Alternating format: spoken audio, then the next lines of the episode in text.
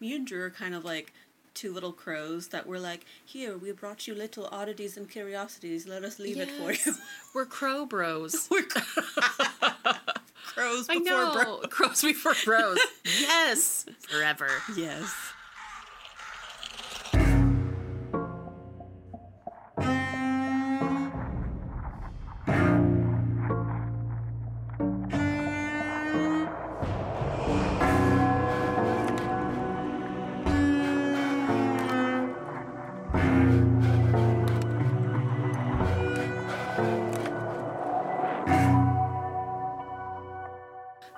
This is Drew.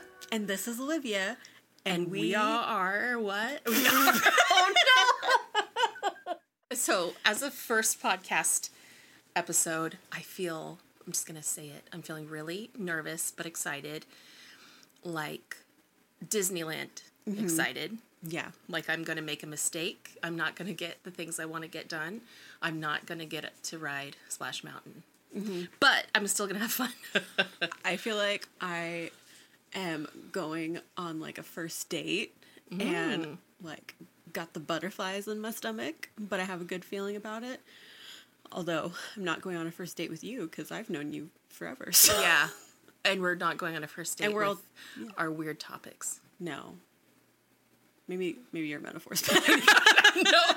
We're like, so what do you like to do for fun? Oh, I don't want to know what you do for fun. Um, but I I did have already like a, a nightmare about this, but in a good way. Like in a I didn't want to mess it up. So I'm just gonna be chill and it's gonna be fun and it's going to become the greatest thing we've ever done in our lives. yeah, it's gonna be amazing. Yeah. This is like a um inaugural inaug- it's inaugural, right? That's a weird word. I think you can say it either way. What's right? the other way? inaugural? inaugural. Yeah, inaugural. I don't know. It's like a boat. it's like a boat going out to sea, and then they put it's our proverbial boat, and we have a proverbial champagne, and it's breaking. I don't know why they do that. I don't know. We're pushing it Seems out. Wasteful. I know. Uh, anyway. We won't be the Titanic though. We'll be like a, a Disney cruise line. There's a lot of Disney. Yeah. But we do need to figure out who's going to go first. Okay. Um. I I don't care. Do you want to do rock paper scissors? Okay, let's do rock paper scissors. Okay. Okay. You. That's wait. That's Is that right. what that means? paper covers rock? I think. right, but like me winning, does that mean I Oh, go? oh, maybe you winning. You decide if you want to go first or second. um, I can go first. Okay. Okay. My topic is about the Chernobyl disaster. Oh man. So this is a topic that I've always been fascinated by, but I did not know a lot of the details until I watched the Chernobyl series. Hmm. And then I was like, you know what, this would be a great topic for the podcast and I get to do a lot more research. perfect. So we're- Except this subject isn't perfect, but this is perfect. Right. It's it's far from perfect as a subject. Yeah. But This will make me want to watch the show because I Yeah. am fascinated by it. yeah, everyone everyone should watch the show. Okay, so I'm just gonna jump right in. Okay. So on April 6th, 1986 at 1:23 a.m. at the Chernobyl nuclear power plant, there was an explosion during a safety test. And the engineers and the workers at the power plant have no idea why this happened. By all accounts, this should not have happened. During the explosion, though, two of the engineers were immediately killed, and two more were injured by the blast. And if that wasn't bad enough, after the explosion, there was an open air fire that released more radiation into the air. Oh. And so, Although, don't Yeah. you want to be the guy that gets killed right away? I honestly, that's like, I feel so bad Which you don't for want to say that, but but what people have to go through after, yeah, like, oh, which you guys will hear about. Yeah. is- it's really terrible. which also that poor man, those, those poor men. I know. And the thing is, uh, a lot of the engineers that were actually like closest to the reactor, they didn't know that there was a safety test going on. So they literally did not know what hit them. oh no. So right after the fire started, firefighters were called to the scene at Chernobyl and all they were told was that there was a fire. They didn't know that there was any additional risk to it. They just thought that it was a normal fire. Naturally. I mean, you would never assume anything right? else. Like it, like, a was fire's a fire. it was unprecedented. and they're like, we're firefighters. This is what we Mm-hmm. do. And so, as they start to fight the fire, though, some get burns from uh, touching what appears to be rubble on the ground, which I feel like is not a good idea anyway to touch rubble that's been around a fire. Yeah. But it should not be giving you the burns that they got. Yeah. and then people started getting sick and throwing up, and a lot of the first responders are immediately sent to the hospital. After this, 237 emergency response workers were hospitalized. This was one of the, like, two of the biggest nuclear accidents ever to be recorded, and it rated a 7, which is the maximum severity on the International Nuclear Event Scale, and was 50 times the explode not I don't know the explosion, but the radioactivity of Hiroshima and Nagasaki Oh my gosh. Like together. together. Oh my gosh. yeah, so Not that we were there to experience that, right, but, but, you just know how bad that was. yeah. I don't know about you, but I read about Hiroshima and Nagasaki in school and Yes, me too. yeah, it was horrifying. So just reading about that and then realizing that this was so much worse.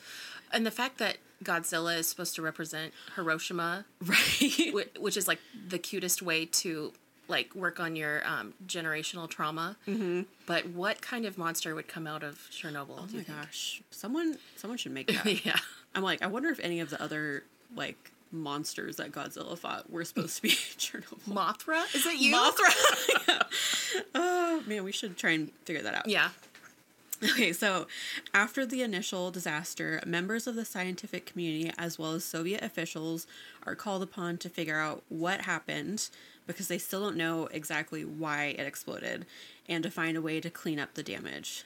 Of course, though, when any explanation is brought up that might reflect badly on the Soviet Union, you can imagine it is outright mm-hmm. dismissed mm-hmm. or the information is suppressed because they don't want anything that reflects badly on them. No.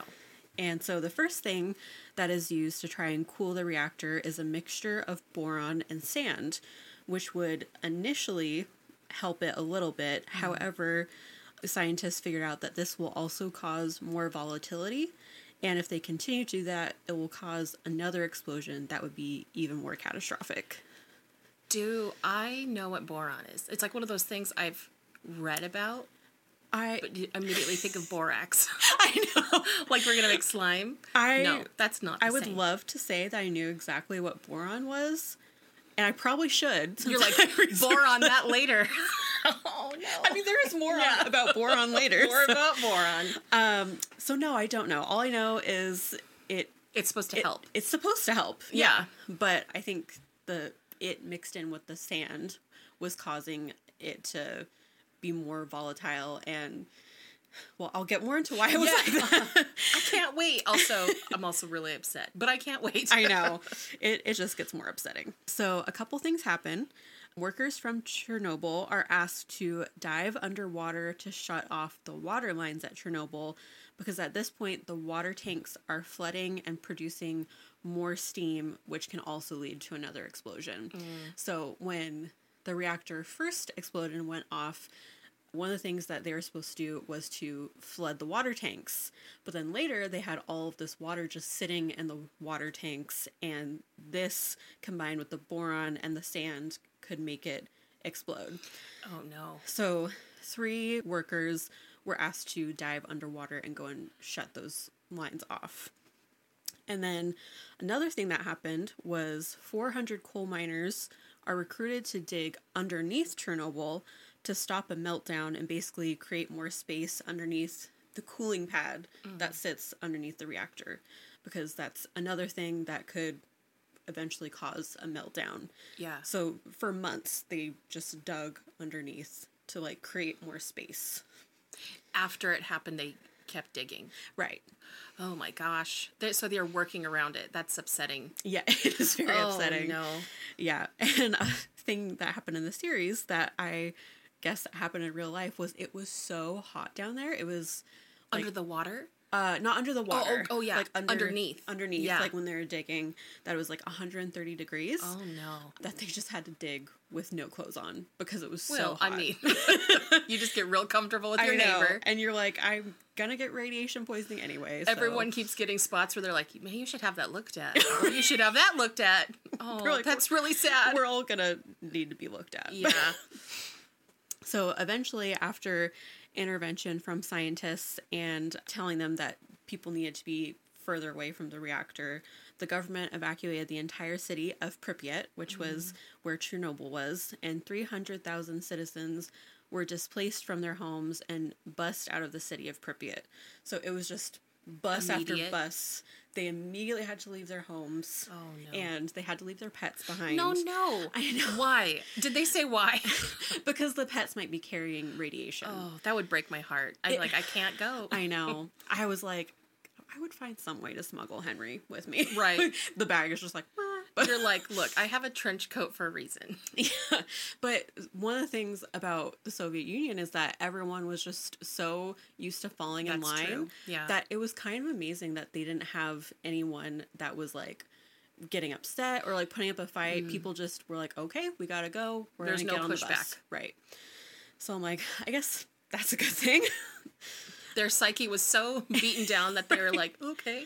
yeah. But in this case, it was for their own good. Yeah, that's true. And then, like I said, another thing that they had to worry about was pets and wildlife that would be affected by mm. radiation because not only would they spread it throughout the city, but then they would eventually propagate, and then those animals would have radiation as well. Right. So, over 600,000 people were conscripted to become what is called in the Russian language liquidators to eradicate all the wildlife and the pets that were left behind in Pripyat, which is so terribly sad. What? S- 6,000 people? Uh, 600,000. Oh, 600. That's so many. How many? There's a lot of animals. There must I, have been. there must have been. I don't. I don't know like how far they went to like Ooh, eradicate yeah, animals. True. That might be part Because of it's it. not like Ukraine is small. It's a big place. it is a big place. Um, Man, that's really. Yeah. I would not want that job. I know. Oh my gosh, that would be so devastating. I'm like, I don't know if I I could would just even do that. take off all my clothes like the diggers and run off Right. into the woods and live with the animals. I would rather just go right into the reactor than kill an animal. Yeah. Investigation into what caused the explosion started. So, a safety test was scheduled to run at nuclear reactor 4 that day, on the day of the explosion. And several things set this onto a trajectory of failure. There was so many things that happened that just added up to this disaster. Mm. The controllers had already lowered the reactor from its usual 3200 megawatts to 1600 for the safety test, which is standard. However, due to upper management wanting to save money, the test had already been delayed 10 hours. So at that point, they should have just stopped and said, We'll do this another day. But they decided, no, we want to continue and do the safety test. Mm. And actually, the the main engineer that ran the safety test, Dyatlov, part of the reason he wanted to do it was because he was going to be up for a promotion. Mm. And basically, the two men above him would be up for a promotion as well if the safety test ran without a hitch. So, of course, that ran without a hitch. Oh, definitely. So, Nothing can go wrong. nothing went wrong. Another thing was that there was a shift change before the safety test, so the people who had been trained to handle the test were no longer on shift. Instead, engineers Toptunov and Akimov, neither of whom had performed this test, were running it, and they had received no training whatsoever. And Toptunov only had four months of on the job training and was only 25 years old. Oh, man. He was just a baby. Ugh. I, I'm like, I can't imagine like being in charge of anything at that age, but especially like this very fragile system. Yeah. No. I'm sure he was very smart. He's better than us. yeah. So a little bit about how an RMBK, no, RBMK reactor works, so we can understand what went wrong. Yeah. Because I remember reading about it, but I don't remember what went wrong. It's And it's you're here to tell me. fascinating. the science behind it is so fascinating to me. It runs on uranium fuel, and as the atoms split, the reactivity goes up. Mm. But then there's boron control rods that then reduce reactivity. The water that is flooded into the tanks then cools down the system and turns to steam, which creates a void. And this is a positive void coefficient. And the more steam present, the higher the reactivity, which creates more heat, which creates more steam. So it is kind of like a cycle. Right. And then there's a negative temperature coefficient is introduced, which then reduces reactivity. The element xenon is created in the reactor. But normally, xenon, which would not be good to have build up in the reactor, is burned away by the high temperatures. Hmm. So at this point in the test, though, it's not hot enough for this xenon to be burned away. Z- it was Xenon's fault, wasn't it? It was xenon's fault. I mean, it was a lot of things. A lot of things, yeah. So the power has dropped so dangerously low Do we know why the temperature wasn't high enough? Yes. So the reason it wasn't high enough is because it had already been reduced, and then it By was the boron. No, not by the boron. Oh. For the safety test, I it was oh, already right, reduced, right, right. Okay. and so it was not running at its usual power, and so they should have just done the test then. Yeah. But then, since for another ten hours it just sat at that level, then the temperature and the power wattage just dropped drastically. Yeah, that's a recipe for actual disaster. It is. So now at 30 megawatts, so it usually should be running at 3200. It is at 30 megawatts. Oh my gosh. The xenon is still being created and not melting away, and the reactor is not producing steam. And so to try and stabilize it, Akimov and Toptunov remove 205 control rods, all but six, and so the fuel has now gone cold. The uranium has nothing stabilizing it, the steam is increasing, and so is the reactivity. And the power is surging, and so now they decide to do an emergency shutdown using an emergency button called AZ5, or as they say in the series, AZ5. I think it sounds cooler. AZ5. And then that inserts all the control rods at once. However, what they don't know is that these control rods have tips made of lead, which actually increases reactivity. So oh, they're no. inserting all of these at once. All these lead tips are going into the reactor, and it just instantly makes it even more volatile. All of these going at the same time is essentially turning it into a nuclear bomb. And It's so- like they were poking a bear. Right, but they had no idea. No. This reactor that is designed to run at 3,200 megawatts is now at 35,000. and Oh that is the final reading when it explodes. The worst part of this is that the Soviet Union had already been alerted to the issue with the emergency shutdown with the lead tips, meaning they could have pre- prevented this, but Mm. they didn't want to admit that there was a design flaw. Right. Of course they don't. But nothing changes uh, with this design flaw until one of the leading scientists who worked at cleaning Chernobyl takes his life on April sixth, 1988.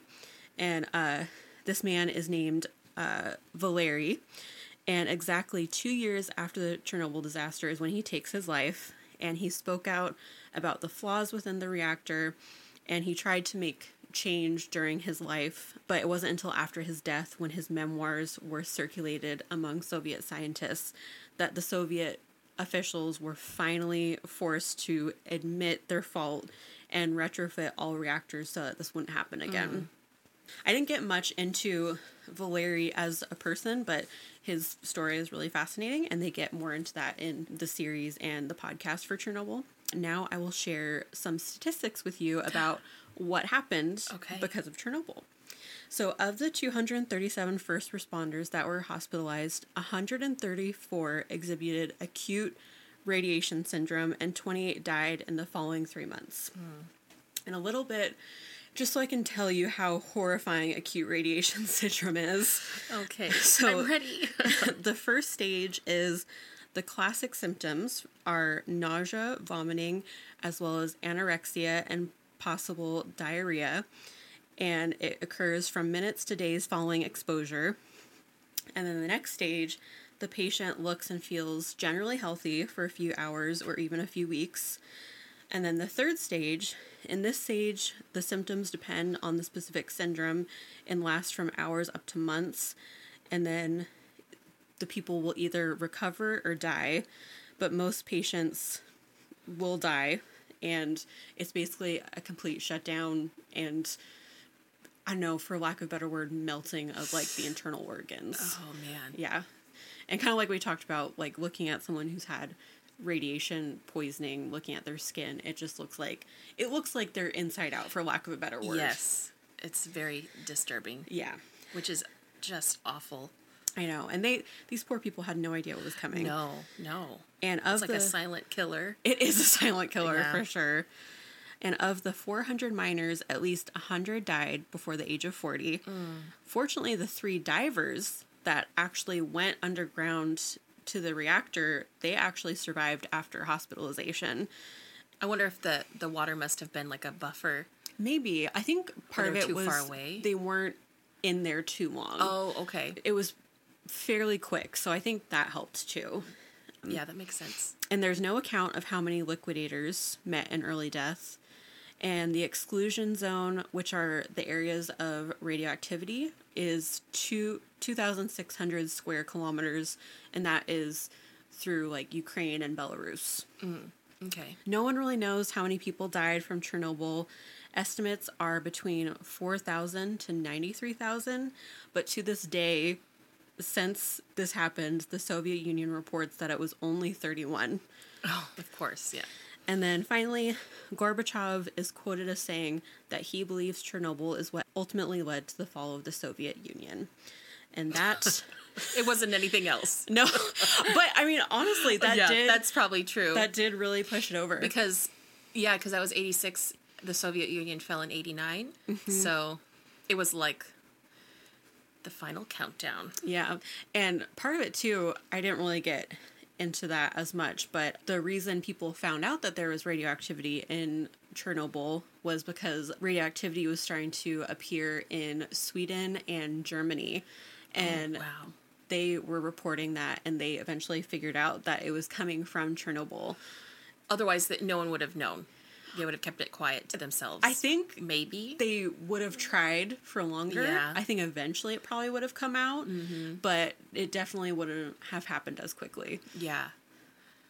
They're like Sweden, you tattletale. I know Sweden's like Sweden's you guys like- are jerks. like seriously, we don't. This is dangerous, and mm-hmm. oh, that's so scary. You know. My sources for this were the Chernobyl podcast and TV show. I ended up using that a lot because they were really diligent hmm. about their research and very accurate. I used Wikipedia, worldnuclear.org, and cdc.gov. Wow, CDC. Yeah, I wanted to get a little more information on how acute radiation sickness worked. So, Did you see pictures? Uh, no, I actually didn't. Oh, they were nice. CDC was like, "We're not going to show you that." No. Wow, that was really good. Thank That you. was so scary. It makes you wonder since 1986 how many people have been affected by radiation because of Chernobyl. Like how much Mm-hmm. more messed up are humans because it might have just gone everywhere. Well, there was a huge spike of cancer in the Soviet Union and the surrounding areas, and unfortunately, most of it was in children. Oh, that's really sad. Because they're just so much more sensitive. Right. Yeah, their little bodies aren't developed enough. Yeah. Not that you would wish cancer on anyone, but when it's on, in children, you're like, why? Mm-hmm. That just is unfair. I know. Yeah, it makes sense though, because like with radiation, like if you're working like for chemo or something where you're you're putting it in your body, mm-hmm. it's such a small amount. But when you're saying that's like melting, it's like you're melting your insides. So imagine that times a million of just being. It's like you're injecting yourself with Yeah. the worst chemicals ever, Yeah, but you don't even see it. I know. It's really terrible. Also, the man that ran the test, like a lot of people in the Soviet Union kind of blamed Dyatlov before they found out it was like a design flaw. Oh yeah. But I'm like, it wasn't his fault, but he sounds like he was an awful person. Oh, so they're like, well, it could be. Fault. like he never owned up to the fact that any of it was his fault. And he, wa- by all accounts, was a complete bully to all of his Mm-hmm. staff. And they probably would have stopped the safety test if he hadn't bullied them into continuing Right. to do it. Yeah. He's like, if I've learned anything from the Soviet Union, I will never admit my mistakes. exactly. That's very Soviet. Yeah. He's like, no, I don't think so. Yeah. Well, that was really good. Yay. Thanks, Olivia. You did your you. first your first story. I did. Uh, do you want to take a quick break? Yes, let's take a break and we'll be back for more. Yes. So, I'm going to join your story with a completely different part of the world and a different s- time period. This is, in particular, a town that I am familiar with. Mm-hmm. It's called Aberdeen. I know that place. Have you been there? No, I just No. know because of Kurt Cobain. Oh yeah. So yeah, that's what it's known for.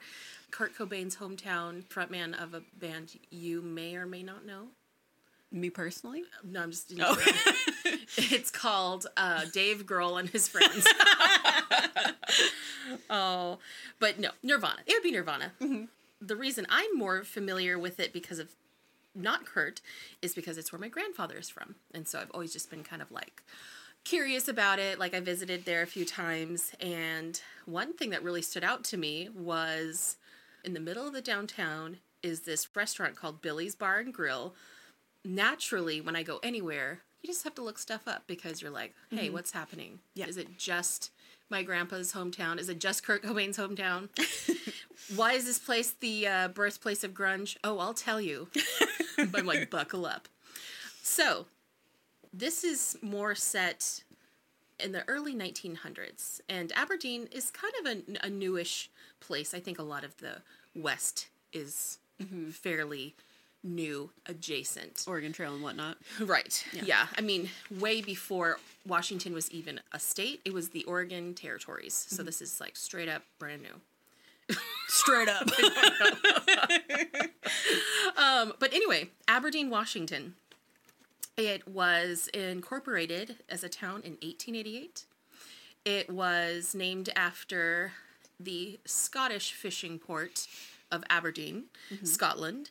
And what's adorable is that both Aberdeens are situated at the mouth of two rivers. So Aberdeen, Washington is the Chehalis and the Wishkah. In Scotland, it's rivers Dee and Don. it's like Dee and Don in the morning. Sounds like like two sisters. I know. You got your River Dee and your River Don. They're mad at each other right now. they have huge hair. They they probably do. Um, so this is situated in Grays Harbor, and what's cute about Scotland is like I actually drove through Aberdeen, Scotland a few years ago, and I was just like, oh my goodness, it's so cute here. I, you know, God bless you, Aberdeen, Washington, but it's not that same vibe. and I'll tell you why. So this is situated in Grays Harbor County, and in the early 20th century, so like turn of the century, really, it was the largest lumber shipyard in the world. Wow. Like they were all about cutting down their trees. And so our story really starts in 1900. A lot of people had failed at the gold rush. There were people trying to mm-hmm. find work. A lot of people, you know, they went up to Alaska, they were coming down, they went to California, they're coming up, they're kind of meeting.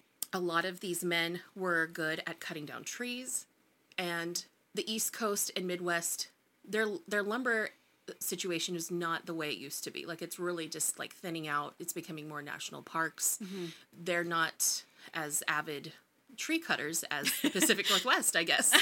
so uh, they're seeing an influx of a lot of different ethnicities, a lot of people who are just kind of migrating over, but like a lot of Scandinavians, a lot of German, a lot of Finns.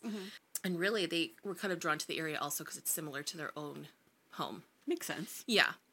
But by 1900, so it's been 20, well, more like 16 or so years since Aberdeen was really a thing on the map.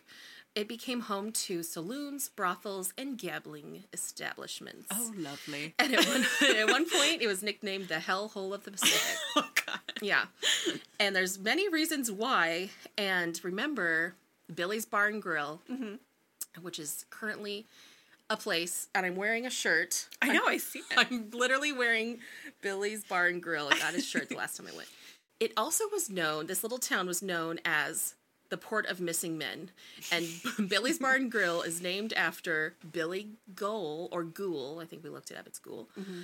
who was known as the Ghoul of Grays Harbor.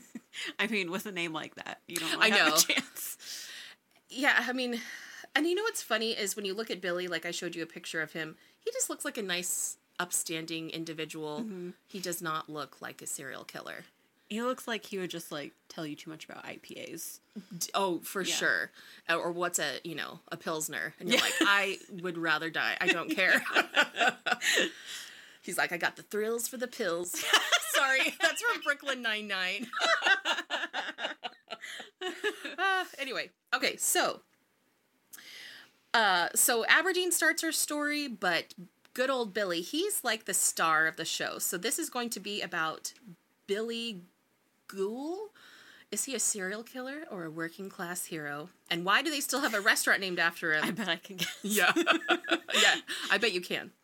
So, Billy, the date of birth, it's really sketchy, but 1860 seems to be like probably 1860.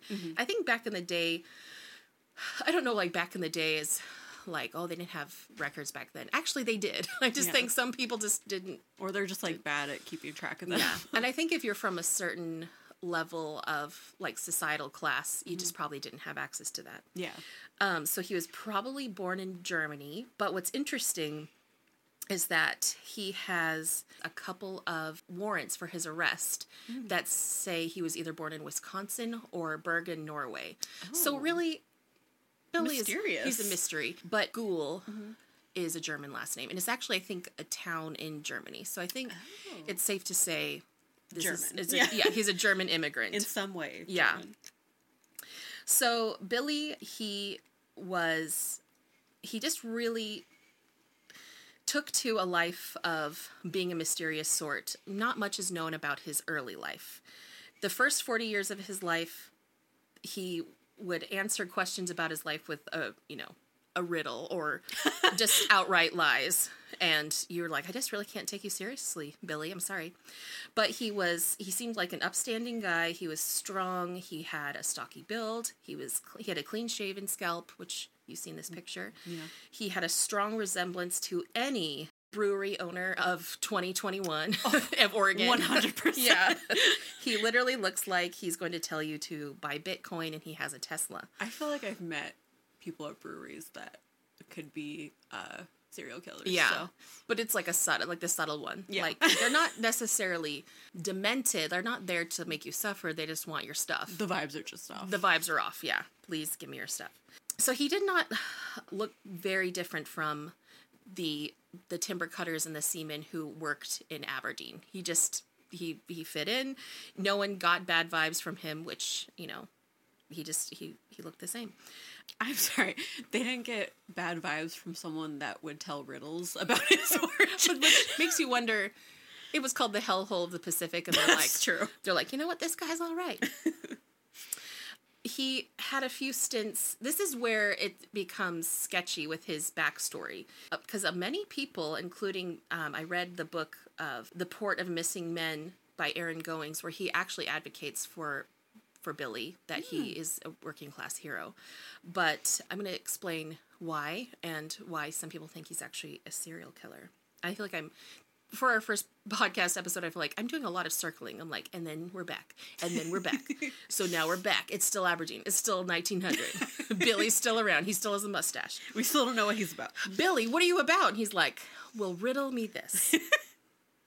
so as time goes on, he leaves Germany. He becomes a member of the gold. I don't know if you say you're gold rushing. Are you a member of the gold rush? Is it a club? It's not a club. You're just looking for gold. I don't know. I don't know. I don't know enough about the gold rush. Me either. Look into that.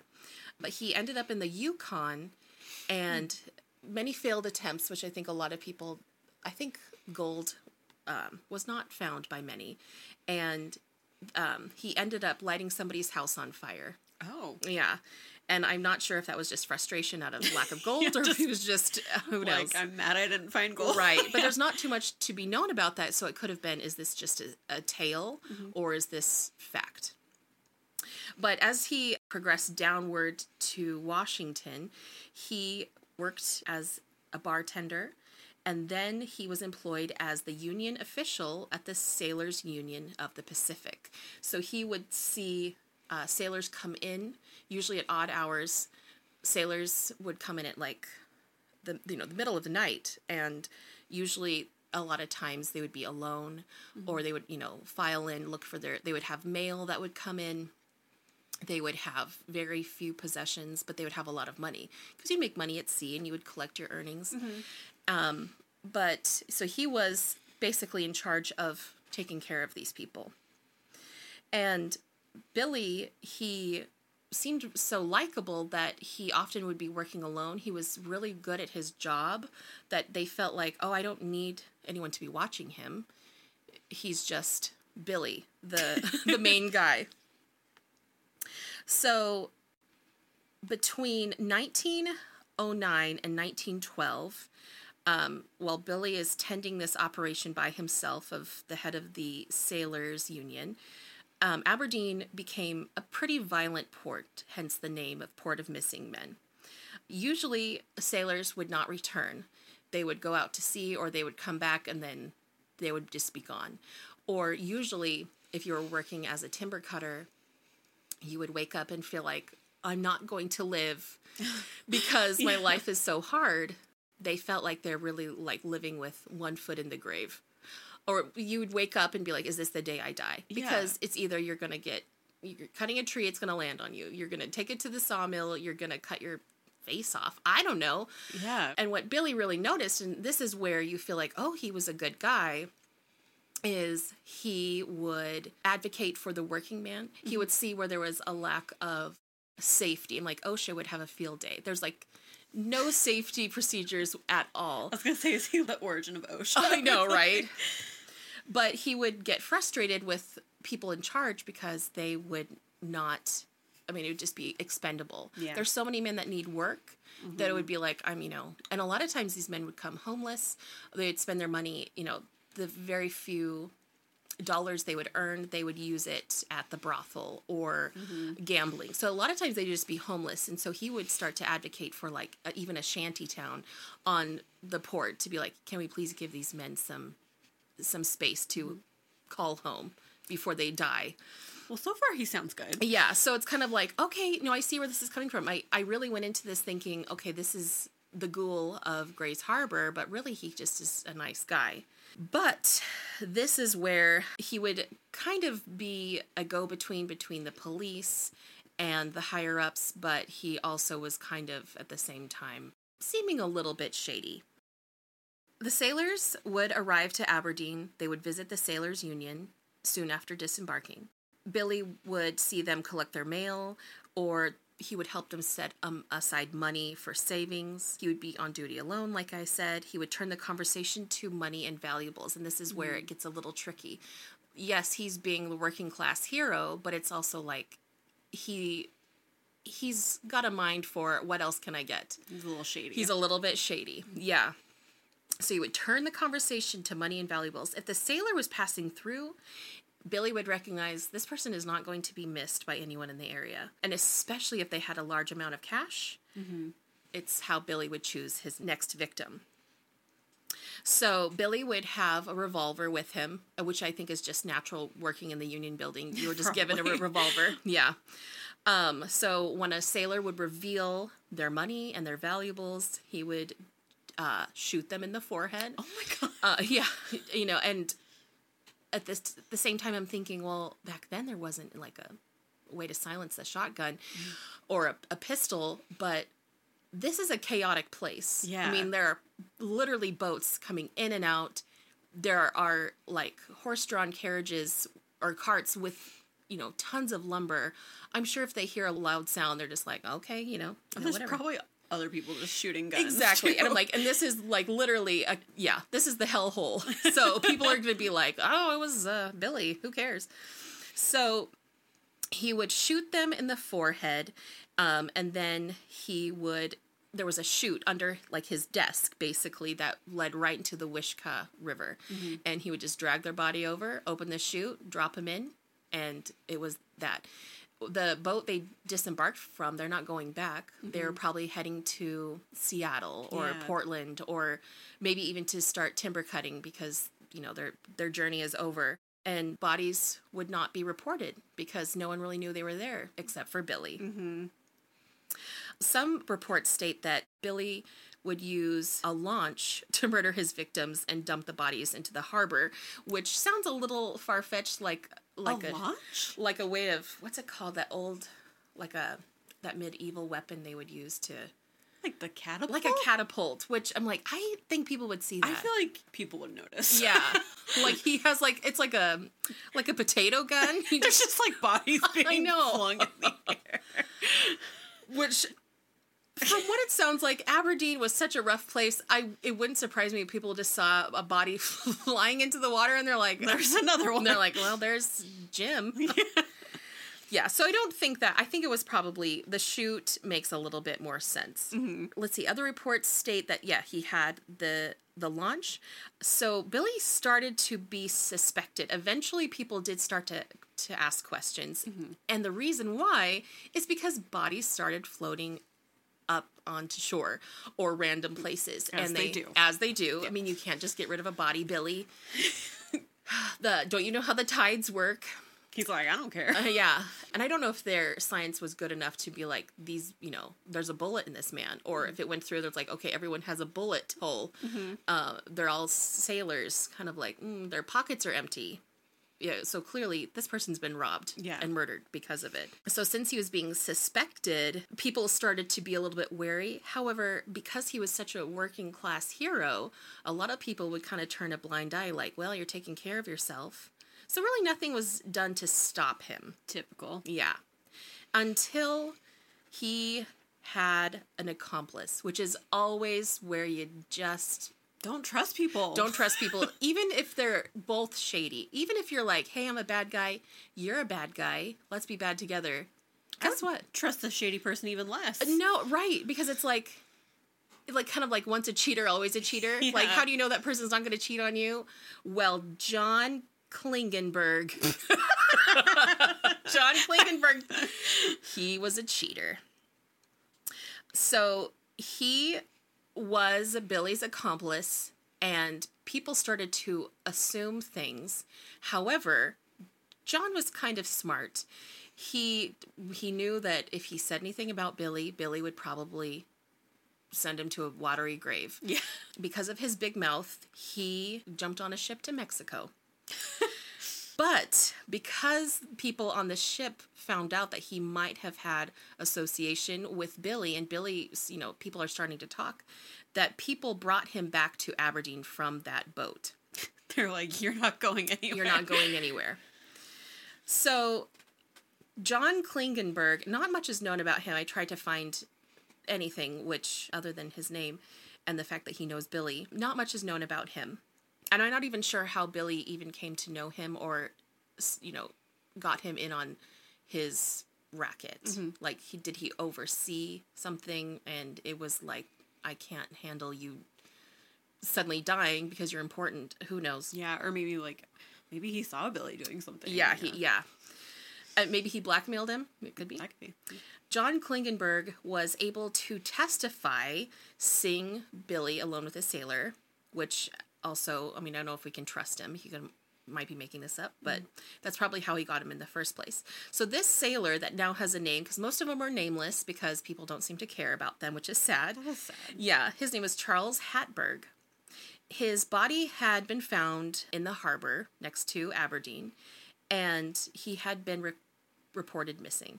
Billy had already been arrested for this murder because people started to be suspected, but they did not have any evidence. They, they couldn't keep him. But because John Klingenberg had been brought back from his escape to Mexico, mm-hmm. he could, you know, corroborate it sounds a little bit shady. It seems a little bit like how do we know He sounds like he could be like a snitch. a little bit like how reliable is this source? Mm-hmm. But anyway, of the bodies that came up to shore, they counted 41. Oh my gosh. A lot of times um when you look up Billy, it'll say that his victim numbers were in the hundreds. But so this is where Aaron Goings, who is actually a doctor, Dr. Aaron Goings, um, starts to intimate this is a really tough place to work. And unless they have a bullet hole in their body, which it's hard to say if they did, who knows if they had like a corner there. It was it was a very rough place. Yeah. This is people who are working um with their life in their hands. These are people who they really thought they could just die at any given moment.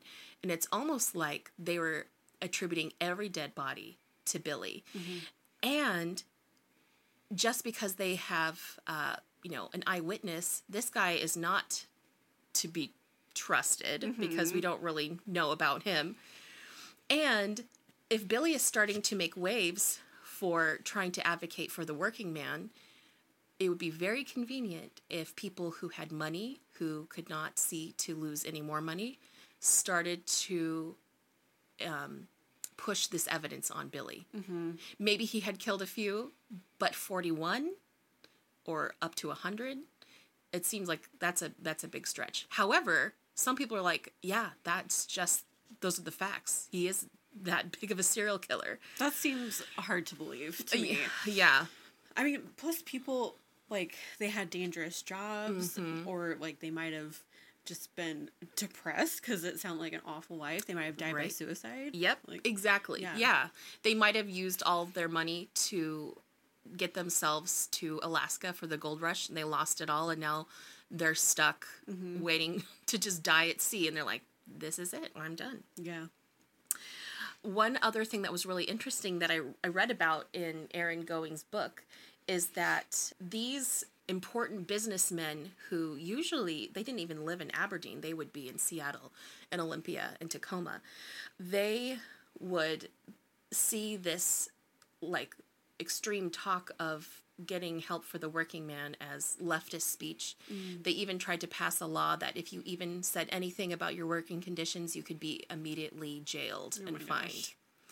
So, because they wanted to know a little bit more about the goings on of like this underbelly of is Billy trying to start something by helping mm-hmm. out his fellow man, they employed Pinkerton detectives hmm. to basically become a spy. Uh-huh. And so what Aaron Goings has discovered is that has a, a Pinkerton detective drummed up evidence and placed it on Billy. Yeah. So it's really muddy.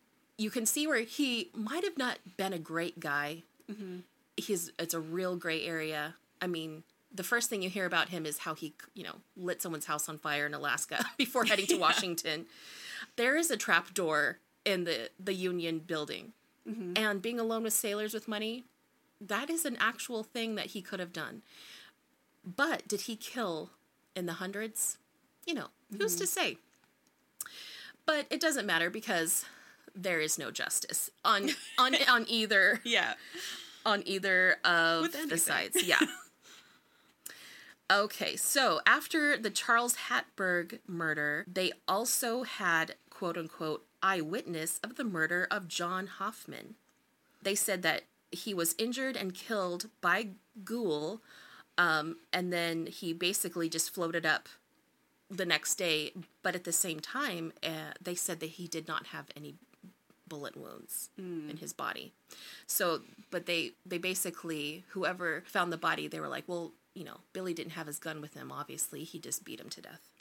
Obviously. Obviously, whether it's true or not, it's pretty obvious. The Union Building is an ideal location for crimes.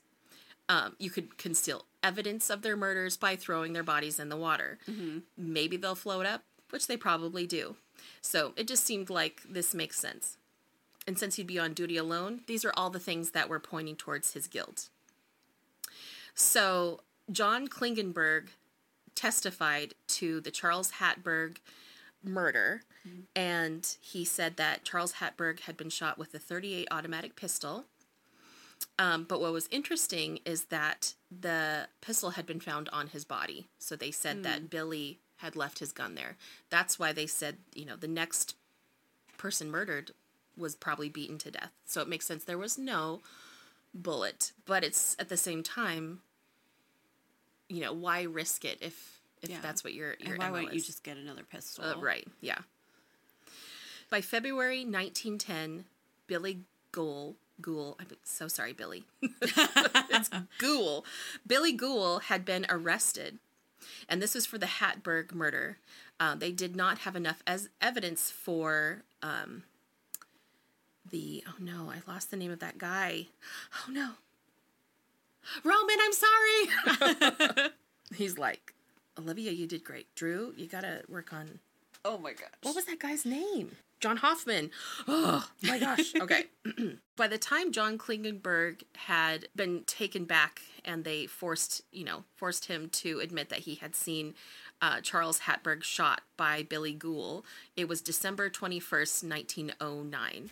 By this time, they did not have enough evidence um, against Gould for the Hoffman murder, but basically they said that it didn't really matter because they were just going to attribute any dead body they found to him. So by February 1910, Billy was arrested for the Hatberg murder, though suspected for 41 more murders. And then, of course, as you know, time goes on, they're just gonna be like, well, They're just gonna keep adding. yeah, they're like, oh, unlike the Soviet Union that will keep their one amount, Billy's is just going to keep going up. So he was arrested in February. On May 12th, 1910, he was sentenced to life imprisonment. And this, I think, a year prior to the sentencing, Washington had abolished their death penalty. So oh. he had just missed that. I was gonna say I was surprised they didn't sentence him to death. Yeah, like usually that would be a hanging, but nope, life in prison. Um, he was taken to the state prison in, on June 13th. In addition to the Hatberg murder and the supposed Hoffman murder, a witness to the Hatberg murder was shot and injured by Gould the night of the murder, somebody says. And so then he was killed the next day by Klingenberg. That's also just word of mouth. Yeah. But because somebody says this, they have now sentenced Klingenberg to 20 years in prison. They don't have the evidence for that completely, though. But I feel like he probably did some stuff. yeah, he seems a little bit shady. John Hoffman had been killed on December 23rd, 1909 and had been robbed about $400. So that make that's why they were like this is clearly uh, a Billy thing. Not much is known of his remains because he was disposed near Indian Creek near the harbor, um, but they found a human skeleton, but they don't really know if that's Hoffman. Other corpses in the area uh, are sub, sub. Oh my gosh! Other corpses in the area are suggested to be victims of Billy. Um, one of them is the body of Carl Carlson. I'm like, why do I feel like I I know someone that? You're like, Carl Carlson? He was found on April 27th, 1910, floating in the harbor. But they don't say how advanced his decay was. Mm-hmm. Because if you remember, Billy was arrested in February. Yeah. So he, they found his body in April, but they still attributed him as another victim of Billy's. okay. Yeah. Despite being in state prison, eventually he was transferred to an asylum for the criminally insane. Walla Walla State Penitentiary was where he was sentenced to life in prison, but the criminally insane is where he unfortunately contracted dementia paralytic caused by syphilis. Ooh. Which does not sound lovely. And he ended up passing away at the Eastern State Hospital in Spokane on March 1927.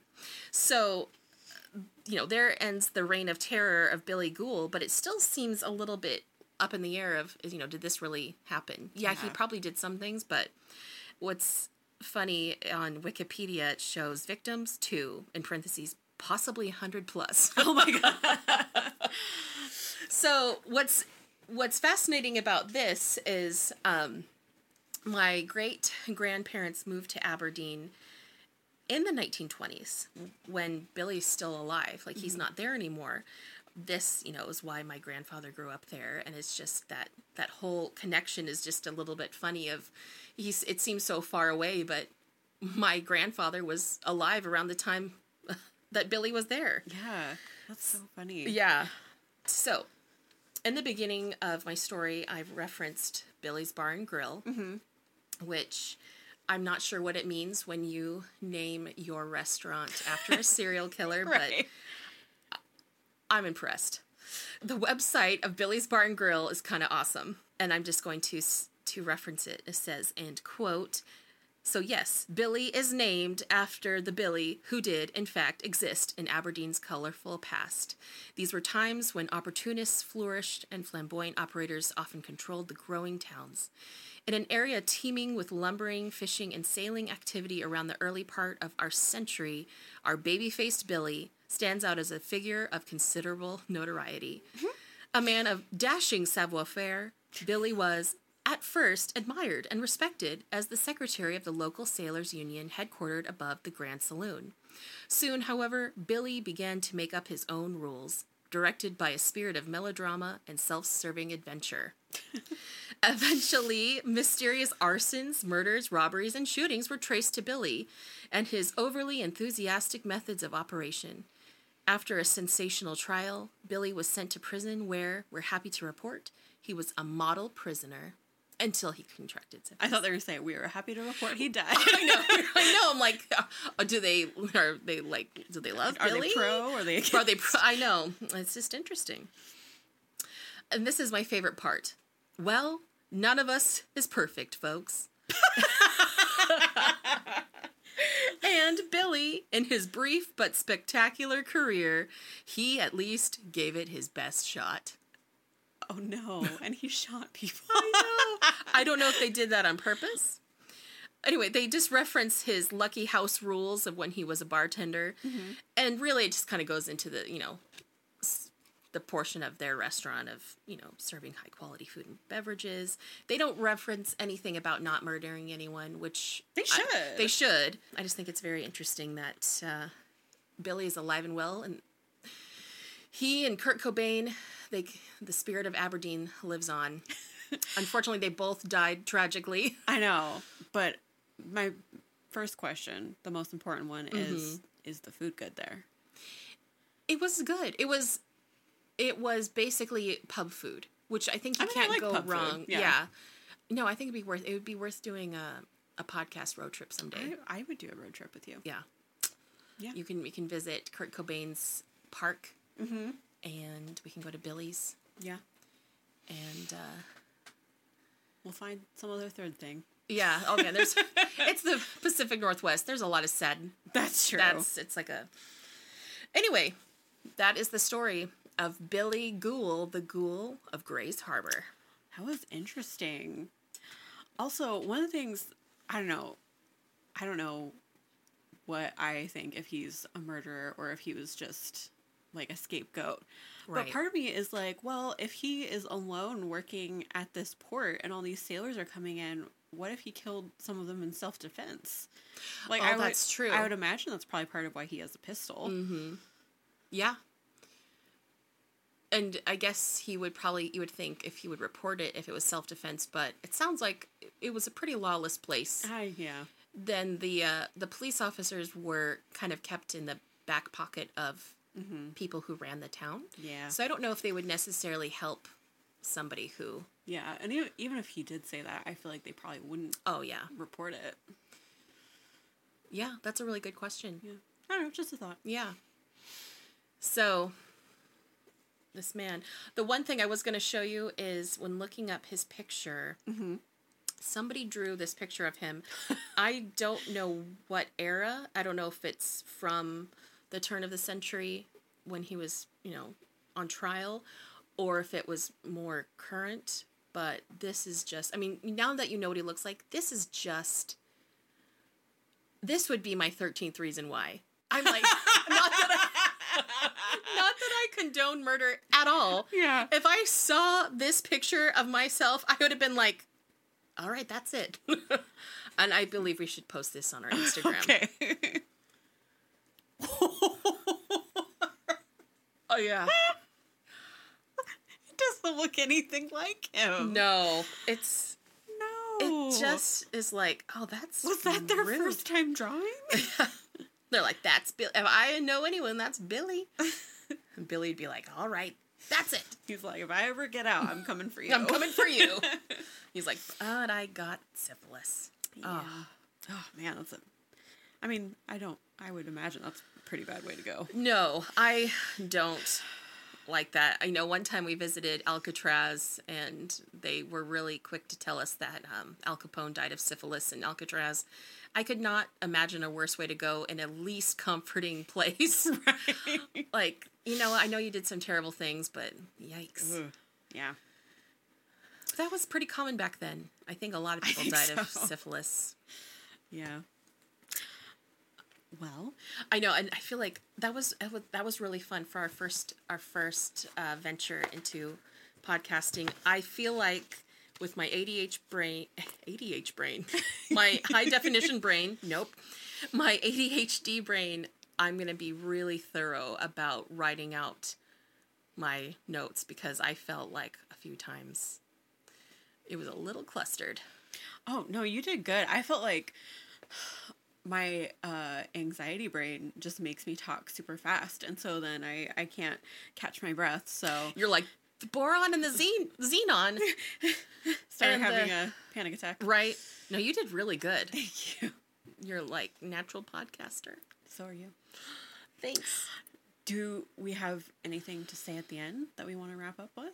If you're the head of a union building working alone, don't shoot anyone in the forehead. No. I mean, if nothing else, just because if you do it once, they're going to pin it all on you. Yeah. If I've learned anything about capitalism, you cannot uh, make your way in the world if you have a rich white men pushing you down. Yeah.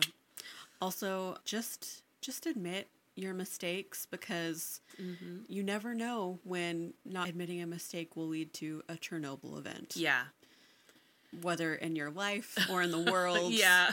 Mentally, emotionally. Just avoid your own Chernobyl. yeah. Please don't have your own Chernobyl. yeah. And I'm saying that to myself too. Yeah. Oh, I'm yeah. Bad at admitting my mistakes. Yeah. Oh man, that was a big lesson I learned yesterday chatting with a mutual friend, where I was immediately like, I have made a terrible mistake, and I'm going to admit it. Well, you're going to have to tell me that off the pod. Stay tuned for more oddities and curiosities.